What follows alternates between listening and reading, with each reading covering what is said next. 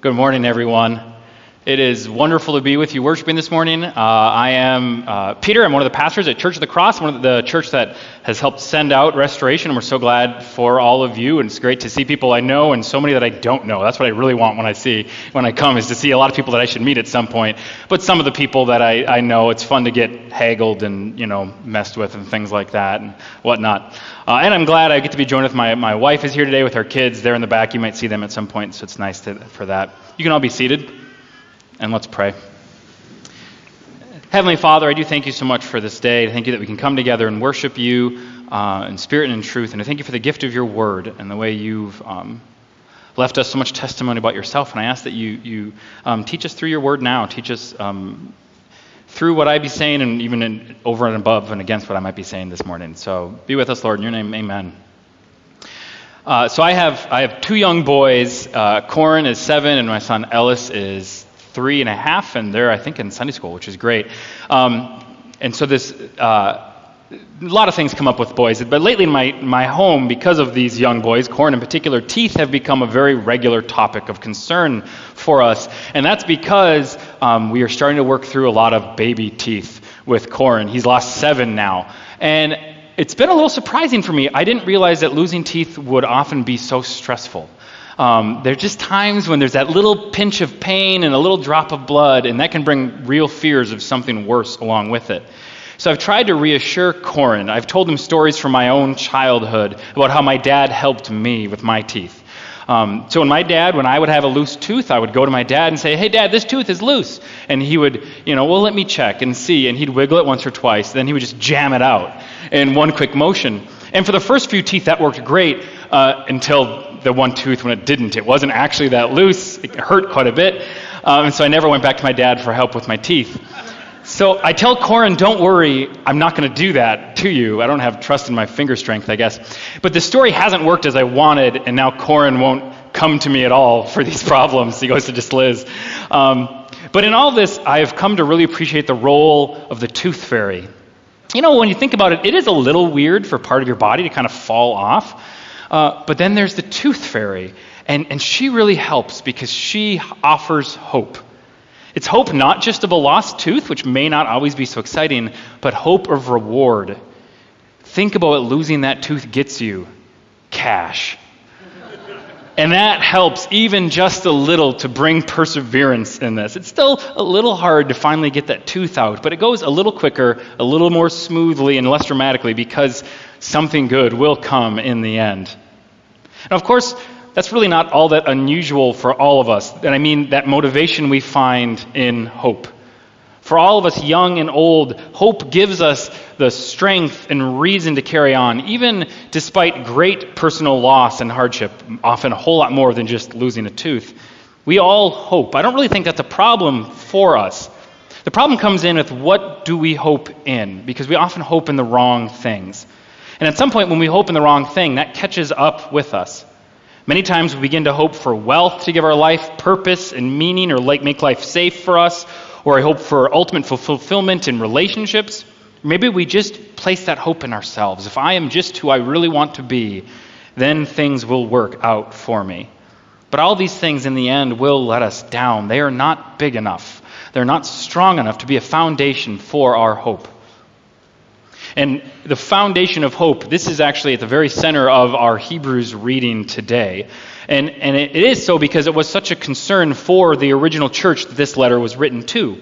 So, this church um, in the book of Hebrews, uh, we know they were going through all the normal struggles of life. That's not a surprise for anything. They were working through relationship problems, health problems, work, and other things with the culture around them. But this church was also beginning to undergo violent persecution. And for some, all of that um, suffering on top of everything else led to not just questions about their faith, but it was leading to real apathy towards their faith. Um, they were losing sight of the hope that they had, and they're wondering, is this all really worth it? And even many were starting to think of returning to the way things were before they became Christians. They knew they wouldn't be undergoing these problems if things were just as they were. And so, actually, um, the author of Hebrews has a takes time to really firmly, almost harshly challenge this church and warn them about their sluggishness. This is actually happening in the verses leading up to the passage we have in front of us today. uh, it's important to remember just for how this one leads out. But in the passage before this, we see that the people in the church are being, many are losing faith. They're being sluggish. They're having to be constantly reminded about their belief because they just don't really care anymore. They aren't taking those things seriously. It's all coming from this, this loss of hope they're having. So this author warns them very seriously, saying, Don't fall away from Christ, seemingly meaning turning totally back to the way things were before. And then it's at the end of this stern correction where our passage picks up. And here that author turns strongly to hope. Uh, in verse 9, we actually see sort of a personal hope from him. He just explains, I'm warning you about this, but I'm pretty convinced that's not going to happen because the church is still showing that they love God, especially through the way they have been serving. They were and still are serving the saints well. He says God won't overlook this. But then, verse 11, the author wraps up this whole challenge. He begins wrapping up this challenge um, by using that service they have as this example of what he's really calling them to. They've been serving well. Apparently, they've been serving with real zeal. And so the author says you need to keep that up, but you need to have not just that passion for service, you need to have that passion for your hope. Even until the end, you need to hold on to hope with such zeal and passion. Otherwise, you're going to continue in sluggishness and apathy, or even you are going to turn away. Instead, he says you need to imitate those who have inherited the promises um, through their faith and perseverance. You need to be like those who have held on to hope. You see, the author of this letter is certain that if the church remembers their hope, and if they fight to hold on to this hope, of course, if they know what this hope really is, then they will make it through. No matter their personal struggles or the persecution they face, they can hold on. They can even grow in their faith. So then, the next paragraph here, we find the author building again this foundation for the hope that we have. And it is a foundation that is built on God's faithfulness to his promises. So in verses 13 and 14, we have an example of how God keeps his promises. It comes to us through the story of Abraham. Uh, it's very specifically the story that we already have in the bulletin, sometimes called the story of uh, the sacrifice of Isaac or the binding of Isaac. It's from the very end of Abraham's life. And at the end of this moment, we see God very powerfully confirm his promise to Abraham. Even more, he confirms it with an oath for the very first time here.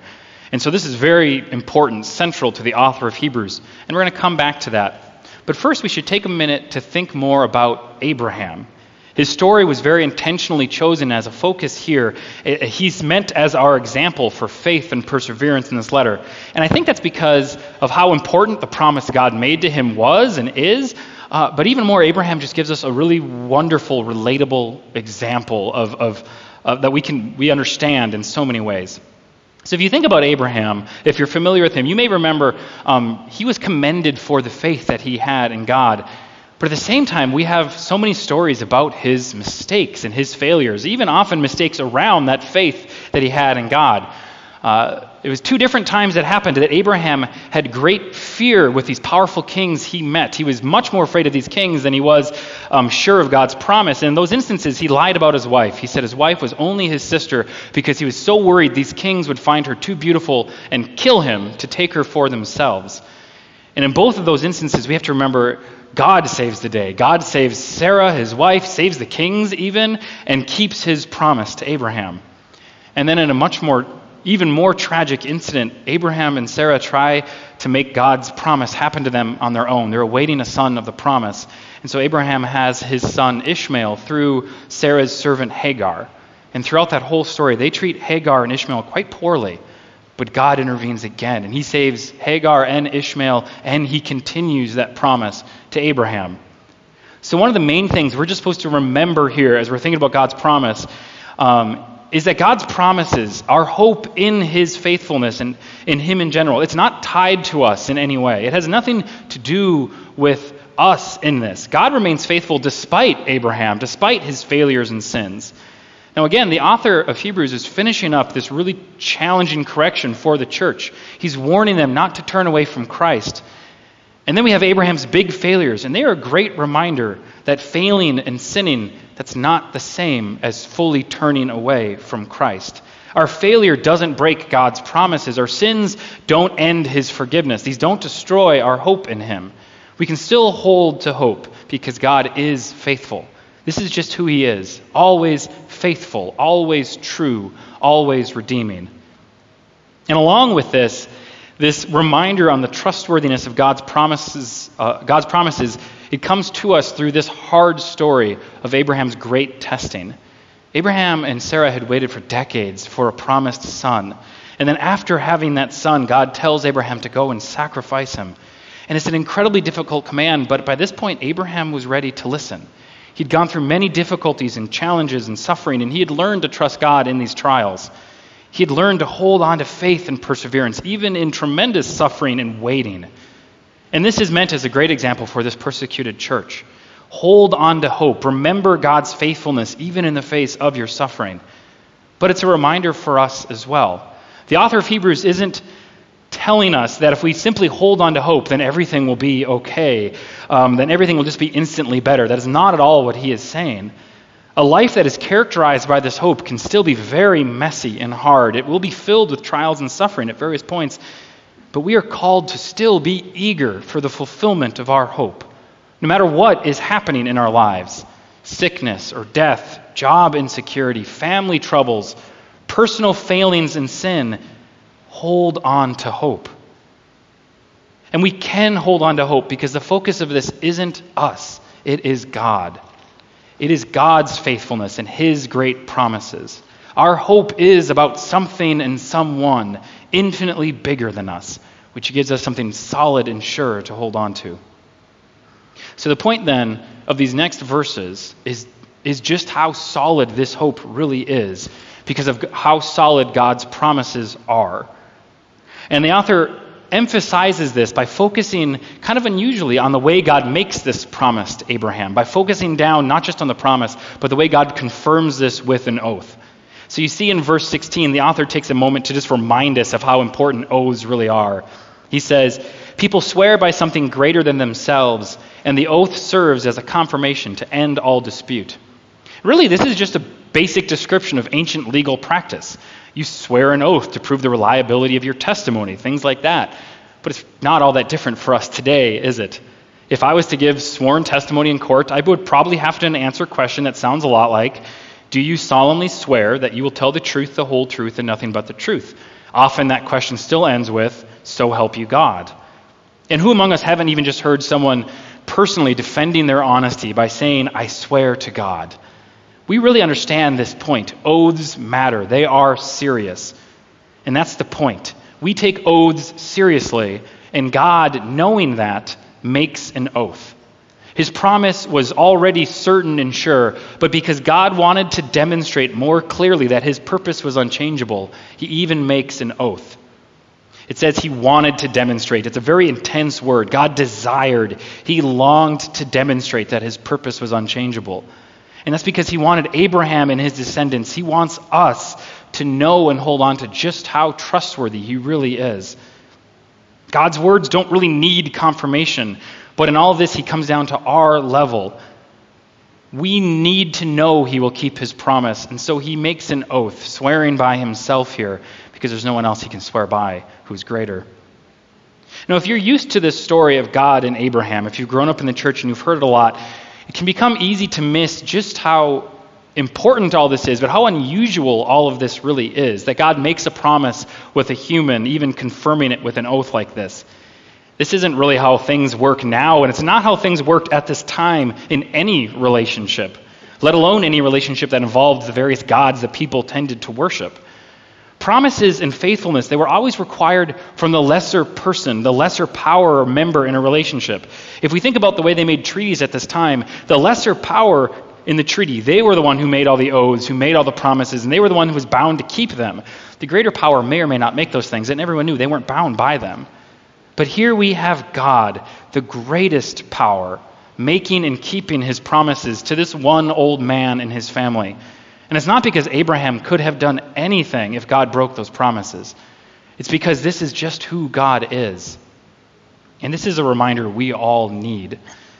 I'm sure we've all been hurt or felt betrayed by someone who didn't keep their promise to us. And even more, so many of us have known the confusion and frustration and pain that comes when someone in authority doesn't do as they said they would. So, this is a truth we all need to hear again and again. God does keep his promises. He is always faithful to his word. He wants us to be certain of that. He wants us to know that we can trust him to do what he has said, and then even more, So it is his great promise, confirmed even with an oath, that gives us encouragement to hold on to our hope. This is what we see in verse 18. The author says we have this encouragement to hope because of two unchangeable things, since it is impossible for God to lie. These two unchangeable things here it's God's promise and God's oath. We hold on to hope because of both of those things, and we know they are unchangeable because God can't lie. Now, this doesn't mean that God is unable to do something in a way that makes him weak.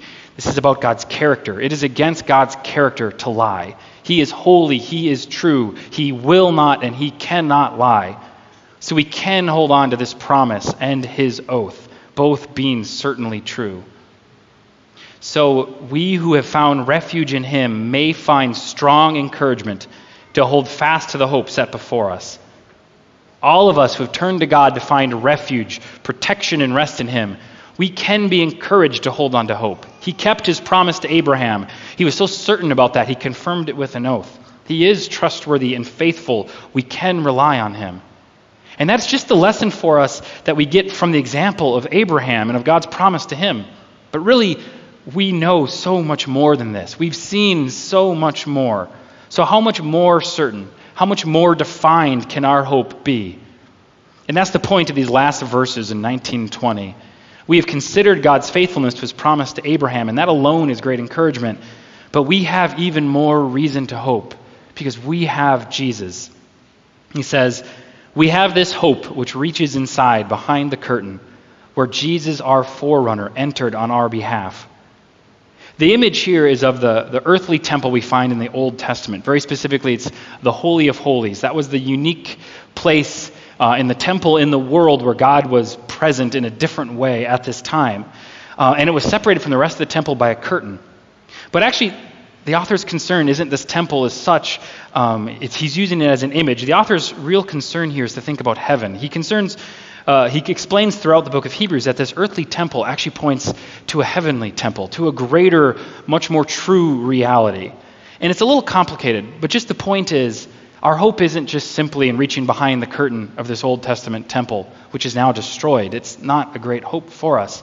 It's that our hope goes with Jesus behind the veil of the heavenly temple. Our hope goes with Jesus right to the very throne of God it is a hope of entering into and dwelling in God's presence. And we have that hope because Jesus is our forerunner. The idea is that Jesus has gone before us. He makes a way for us to follow him. Jesus is our forerunner, entering behind the curtain on our behalf. He goes before us. He makes a way so that we can follow him. We can move with him right into the holy, righteous, loving presence of our God and Father, and we can dwell there with him. That is our hope. It's not hope for health and wealth or easy living. It's not hope for individual fulfillment. It is hope for the very presence of God for all eternity. That is the hope that we are being called to cling to. That is the hope we are eagerly waiting to have fulfilled. It's a hope grounded in God's faithfulness to his promises and in the completed work of Christ. Because of his life, death, resurrection, ascension, Jesus is even now at the Father's side, and he has made a way for us to join him there. This is our hope, an anchor for our soul, sure and steadfast. Now, we do have to hold fast and wait for this hope. Its ultimate fulfillment is not here yet. But even now, Jesus is at the Father's side. He is our great high priest. He's made final atonement for us. He is working and interceding for us. So we do have hope for our future, but not just that, we have hope for the present because we know that Jesus is working now, that He is now reigning, and we know that we can trust Him to do more than we can ask or imagine. Let's pray.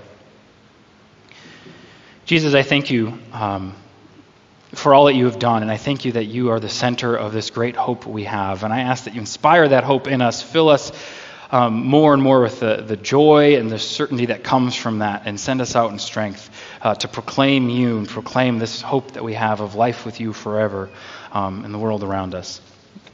In your name, amen.